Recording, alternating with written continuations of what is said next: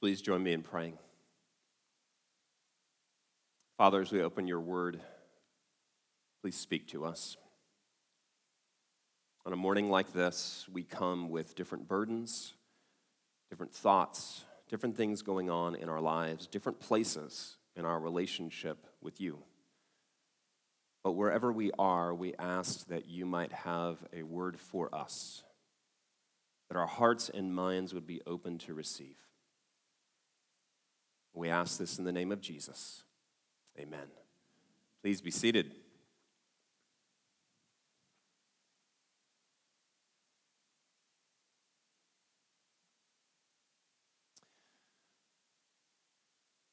So, something that I have discovered firsthand by having children, a girl, then a boy, is that they are different. Their brains don't work the same. And a number of years ago, as my first boy, so I had a girl first, and I watched her grow up for her first five years. Then we had a boy. In watching him grow up for the first few years, I wanted to record what I believed was going on in their heads when they were two years old. And so I want to show you this is what I believe was going on with my daughter when she was two years old. After quietly getting out of bed, once the clock said seven, even though she'd been awake since 5:30. She tiptoes down the stairs, gently goes into my room, and stands there quietly, patiently waiting for me to wake up. And when I wake up, her thoughts are something like this flowers. I want to cuddle with daddy and watch a show. I love mommy. What can I do for my daddy today? My doll needs a snack. I want to clean that up for mommy. Oh, my diaper is wet. Maybe I should use the potty chair next time. Pretty birds. I want to color. I want to paint a picture for mommy. I love daddy. I love the dog. Pretty dog. Where's the dog? I love mommy. Pretty dress. I'm going to help daddy with dinner. I love daddy. I love pretty flowers. I love Jesus. Now, my son. Hello, world. I'm awake. Change my diaper. I want to play with the iPad. I think I'm going to bounce today instead of walk. I hurt my knee. Ow. Oh, I want to go up. I'm going to use my outside voice all day long today. Where's my water? Where's my other water? I need something to make noise. Why are these pants on me? I want to do it myself. I want to play with the iPad. I want to play with mommy's iPad. Ooh, look at this switch. It goes up and down and up and down and up and down. Those are my toys. Ow, that hurt my finger. What happened to my water? I'm going to repeat everything that mommy says today. I want the cat. I'm gonna pull the cat off the couch. I'm gonna sit on the cat. Ow, the cat bite me. Ow, I need the iPad. Where's the iPad? Cat, did you take my iPad? Change my diaper. What's that in my diaper? Oh, I wanna watch a show. I need to watch a show. I wanna watch a show on the iPad. I wanna watch a show on this iPad while I hold the other iPad. I fell down. Kiss it. No here, no there, no here. Where's the cat? Oh no, the cat is gone forever. Does the cat have the iPad? How did these pants get on me again? I don't want to take a nap. Can the iPad take a nap with me? Mmm, where's my blanket? Ooh, why does that blanket taste like that? Ow, I bit my finger. Where's my sissy? Where's my waters? Where's the cat? I'm gonna jump on the cat. I am not tired. You're tired. I'm not tired. The cat's tired. I love my iPad.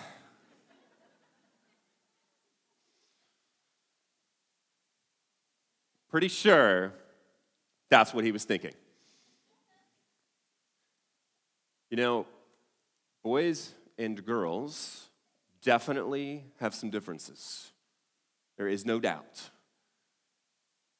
But I will tell you, and I want to talk about something this morning that is the same. It is the same across gender, It is the same across culture, it is the same across time. Every culture at every point has dealt with this question Is there more? Is there something else? Every culture has asked this question. And there's lots of answers from gods to ancestors to karma to magic to spirituality. There's all these answers, but it's the same fundamental question Is there something more? That's the question I want to talk about this morning. And first, I want to do this why? Why is that question so fundamental? Why do we find it everywhere from cave walls to scrolls to oral traditions? Why is that question so significant? Open up your Bible, if you would, to Mark chapter 15, or just follow along. Sorry, Mark chapter 16. Mark chapter 16. Here's what it says When the Sabbath was passed, Mary Magdalene and Mary, the mother of James and Salome, bought spices so they might go and anoint him. And very early on, the first day of the week, when the sun had risen, they went to the tomb. And they were saying to one another, Who will roll away the stone for us from the entrance of the tomb? All right, here's the first reason why this question is so profound, why everybody's asking it. Because everybody dies. There's always been death. All right, so I want you to think of this. Kids, think of your favorite color right now. I want you to think of your life as a line of that color. And you're going along this line, every one of us, we're going along this line. And at some point, there is a line that crosses over our line, and it's the end of our life. From our youngest children to the oldest person in this room right now. But what happens the older you get? The closer you get, the more you wonder does my life matter? When I stop breathing, is that, I mean, is that it? Or, or is there something? Can I go past that line that cut my line off? What would be past it? Every culture has dealt with death because everybody dies. And how many of us want to know is this it? Or is there something else? That's one part of it. Keep going. Verse 4 And looking up, they saw the stone had been rolled back. It was very large. And entering the tomb, they saw a young man sitting on the right side, dressed in a white robe, and they were alarmed. Here's the second thing that is true there are unexplained things that happen in our world. There are unexplained events that take place. Here, as they're walking in, going, Oh my goodness, how are we going to get this gigantic stone out of the way? Oh, it's already been moved. And there's a glowing young man sitting inside. Every culture has dealt with unexplained things. And here's what I know in this room right now, I know of at least two doctors. One's a medical doctor, one's a PhD. And I know both of them study the body. Both of them have a really good idea about how things work, at least as much as we can know. And yet, there are studies done that have shown an impact of prayer on healing. And both of those doctors believe in prayer even though they can't explain it. Because it, this whole idea of things happening we can't explain, it's not about how smart we are, it's about the fact that things just happen and we're not sure what that is. And every culture has looked for explanations. The reason we have gods and we have ancestors and we have karma and we have magic and we have spirituality is because everybody dies and we want more and we want to know does it keep going? And because there's all these unexplained things that do happen. What do we do with these unexplained things? Well, here's the problem. All right, 2019, I think, is the year of movies. Anybody looked at the movies coming out in 2019? It is a crazy year. So it started for us with How to Train Your Dragon Part 3, which we've been waiting for for like 27 years, and it finally came out. But you've got Frozen Part 2, you've got Toy Story Part 4, you've got the, the Jedi movie coming up, Star Wars. Um, I mean, it's just over and over. There's all of these movies that are coming out. I think the one I'm most looking forward to, I'm going to see this coming Saturday Avengers.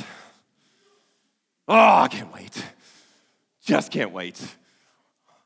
But my daughter and I are standing in a store the other day, and up on a TV screen is a preview for Avengers. I hate previews.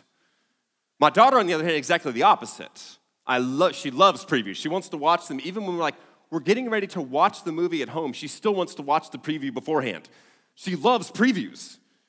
I can't stand them. Like, I don't want to know anything. And here's part of the reason I don't want to know previews typically give you just enough information so that you don't know what's really going on. I mean, have you ever noticed you watch the preview and either, and this is the worst case scenario, they should never have made the movie just the preview.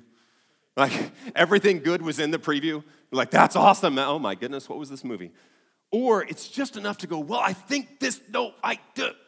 There's not enough information because you've got a two hour movie that's been encapsulated into a 30 seconds. And it's just scenes, often without even dialogue. It's just enough to go, there's something there. But it's not enough to go, this movie is about this. That's what we were getting. We kept getting previews.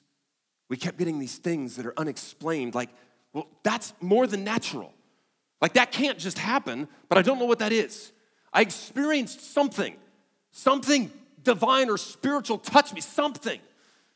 But it's like getting a preview where there's not enough information to really know what it is. So, what do we do? I mean, I'll tell you what I do after I see a preview those few that I'm unfortunate enough to actually see, I start making up what the movie's about.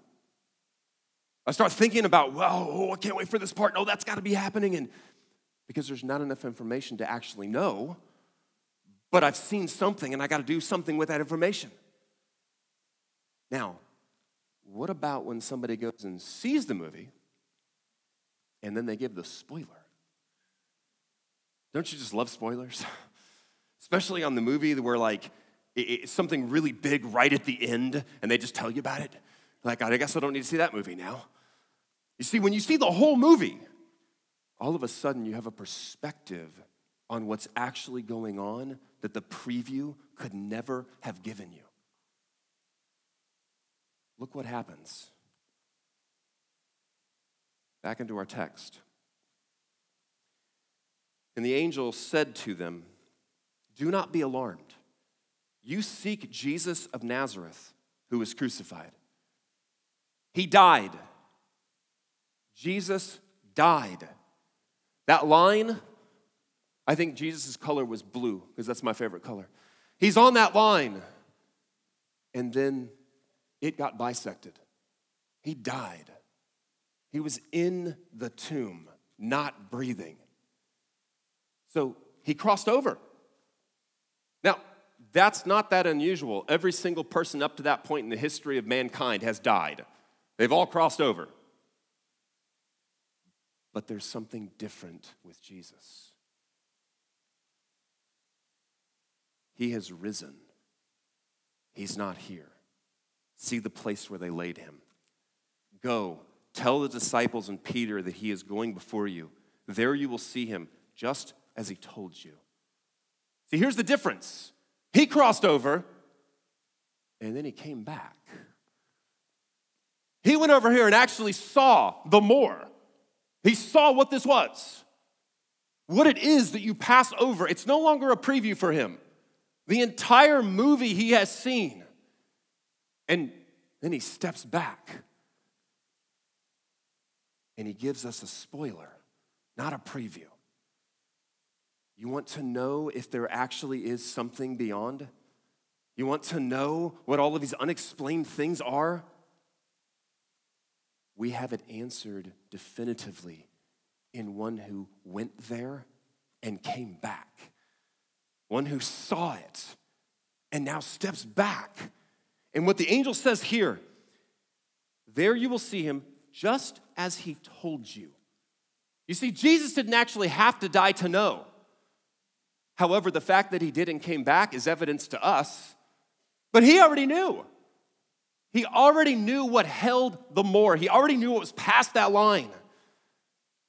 Everything that Jesus taught, we can trust because he died and came back.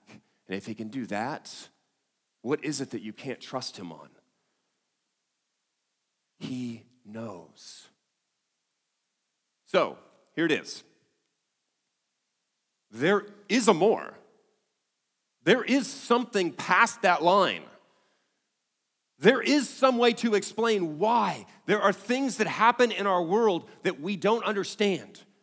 There is a spiritual realm. He's gone into it and come back. And this is what he said about it. How many of you have had some difficulties in your life? Just raise your hand. We need some participation. You had some difficulties, you struggled. How many of you have had something happen you really, really wished would not have happened because it was so hard? Good? I want to tell you the spoiler for the more. This is what we learn from Christ. Beyond that line, there is an eternity where God dwells right in the midst of his people. Not, not, not just a spiritual thing where you are hoping to kind of feel he is there, or sometimes you're like, Lord, where are you? He's there, dwelling with his people. Not only that, when he does that, this is one of the most beautiful images in the scriptures. It says he will wipe away every tear from their eyes. No more pain. No more sickness. No more heartbreak. No more loneliness. No more struggle. And the opposite peace, shalom, love, hope, purpose, joy. That's what's on that other side of that line. I have a question for you. Do you want that? Do you want that picture, that place, that lack of struggle and peace and hope and joy? Because if you want it, he actually tells us how. A young man once came up to Jesus and he asked him this question How do I get eternal life? That's our question, right? How do we get that thing? I mean, you went over there and tell us about it. I want to get there. I don't want to just know it's there. And this is what he told the young man obey the commandments. All right. So here's what we know there's a more. It is a beautiful, wonderful reality. And we have a plan. All we got to do is obey the commandments. So let's just see how we're doing. Um, I've got 10 questions for you.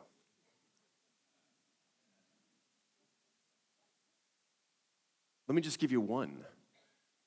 If you have never lied in your life, you never lied to a parent, you never lied to a friend, you never lied to the government on your taxes, you've never lied.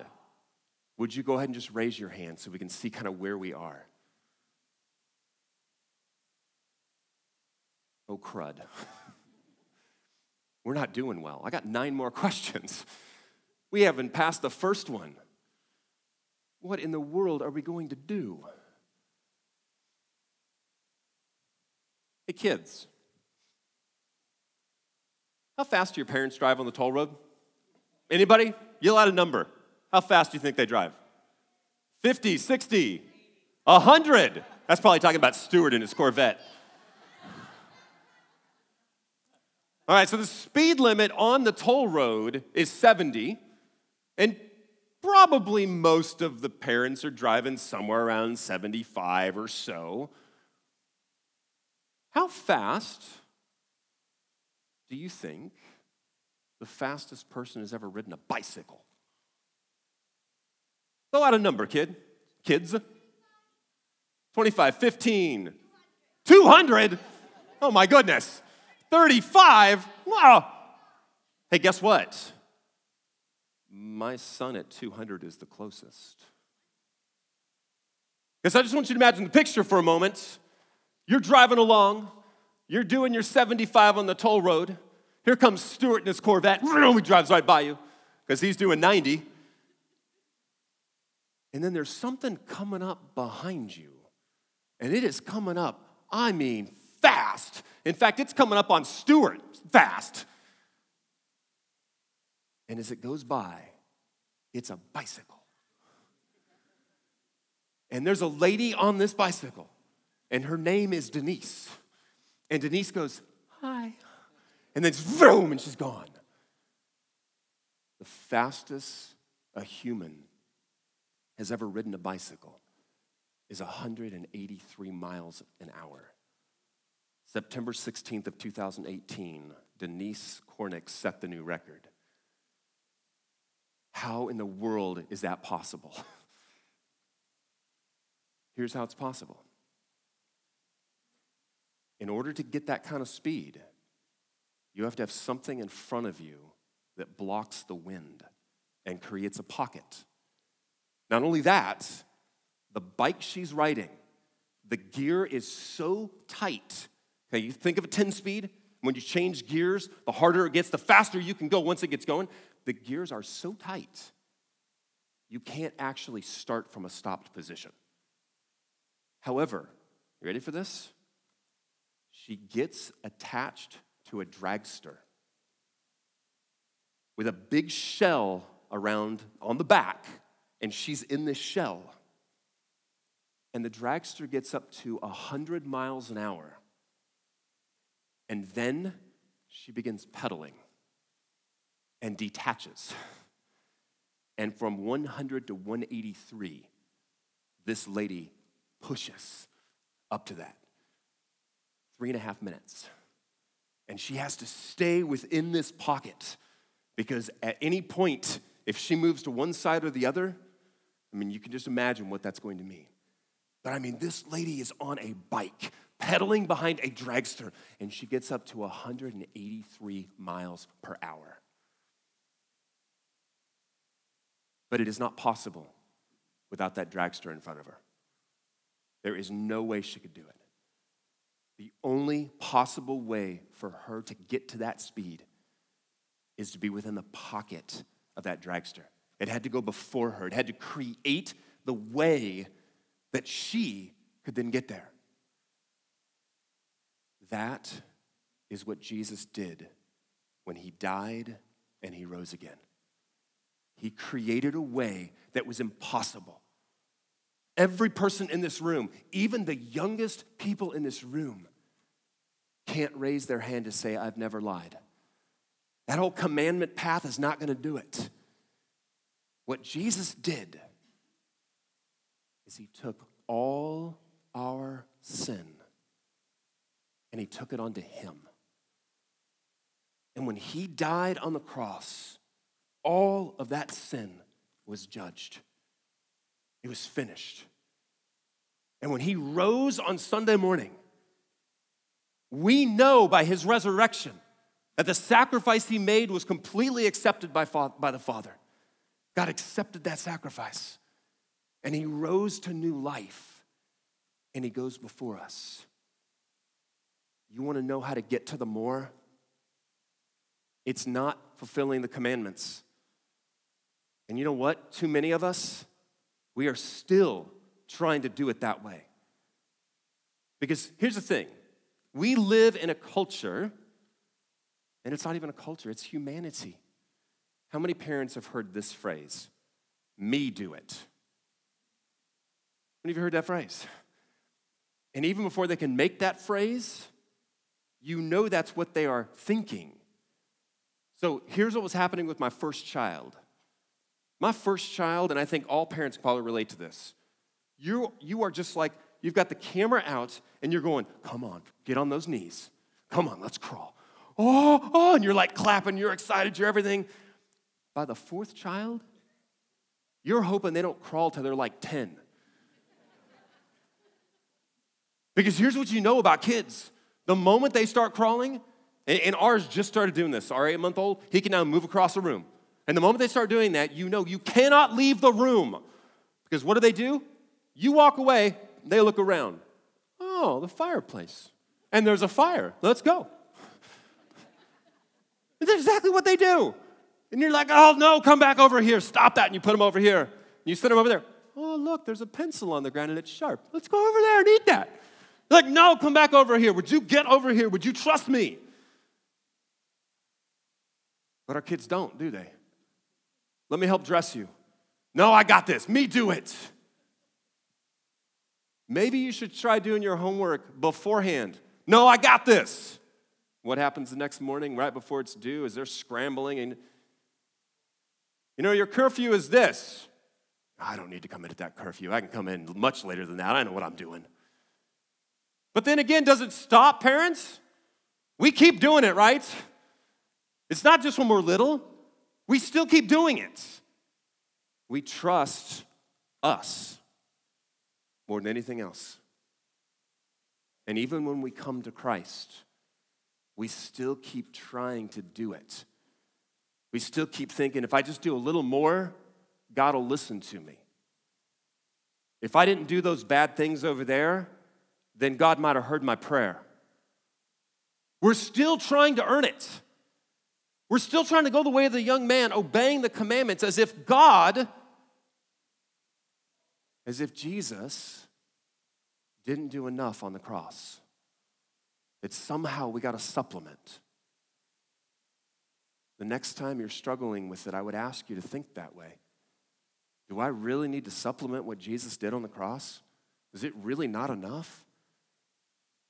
But here's the thing you want to go to the more?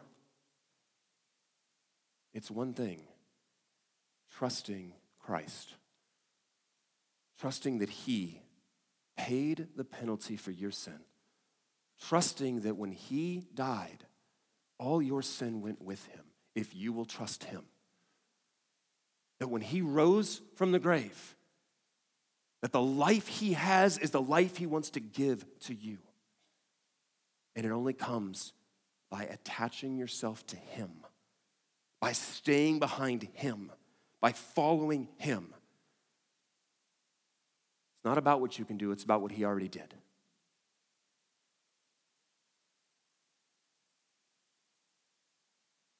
So I have a question.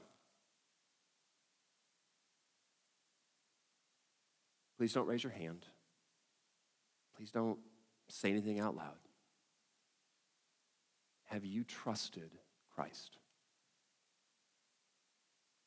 Truly. Have you trusted him? If it is true that he died, that he crossed over and he knows what is there, and he said that's exactly, he would do it and he would come back. And he did. Will you trust him for your eternity? And I'm not asking you right now to understand everything. I'm not asking you to say, oh, everything's gonna be great if I just trust Jesus. Life will be perfect. It won't be. This isn't about making everything perfect. This is about knowing that my eternity and even my life right now can be truly impacted by Jesus Christ if I will trust him. And so, I'm going to stand still so it won't make that noise. That's going to be hard. I don't stand still well. If that were one of the commandments, I'd break it all the time.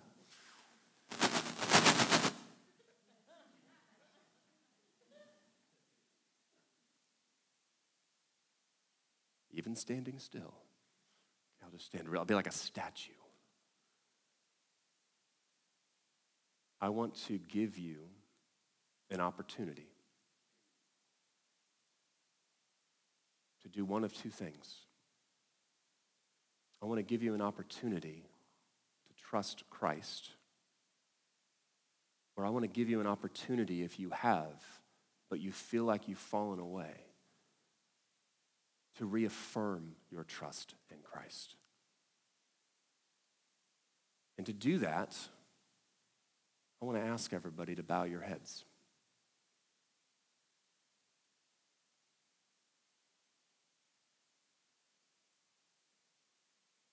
If you are here today and you really have never trusted him, but you absolutely want eternity, you want to know what's going to happen when you die. You want forgiveness of your sins. The things that you have struggled with, you can't get off your mind and heart. He offers that forgiveness. I'm going to ask you to do something. I'm not going to call you out. I'm not going to say anything. But I'm going to ask you if you want to trust Christ and you never really have, would you raise your hand?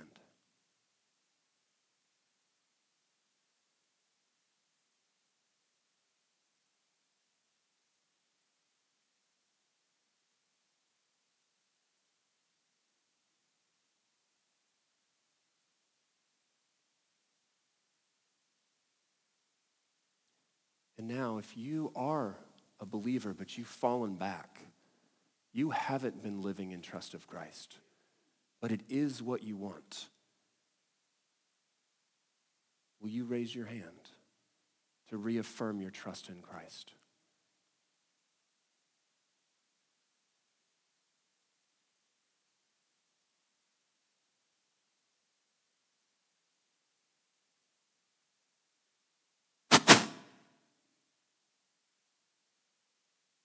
Heavenly Father, for those here who are placing their trust in Jesus for the first time, Lord, come into their lives. Let them know right now they are forgiven in Jesus. Whatever it is they have struggled with, the sin that has weighed on them, they are forgiven in Jesus. And there's an eternity that awaits them that is solid and sure and everything that we talked about. And that now they can follow Jesus. And for those that have reaffirmed, Lord, would you wipe away the guilt, wipe away the struggle. Let them know right now that on the cross, Jesus paid it all, and there is nothing left and that they can come to you clean, that your arms are wide open, even as the Father embraced the prodigal son, that your arms are wide open for them, that they are loved, and that you are so overjoyed to be with them. And Lord, may all of us, no matter where we are, May we know the love and joy of our Savior. Not because it is perfect or because life is perfect, not because we don't make mistakes or the church has not done some awful things, but because we have a Savior who lived a beautiful, compassionate, perfect life and who died for us and rose again. Thank you. In the name of Jesus Christ, amen.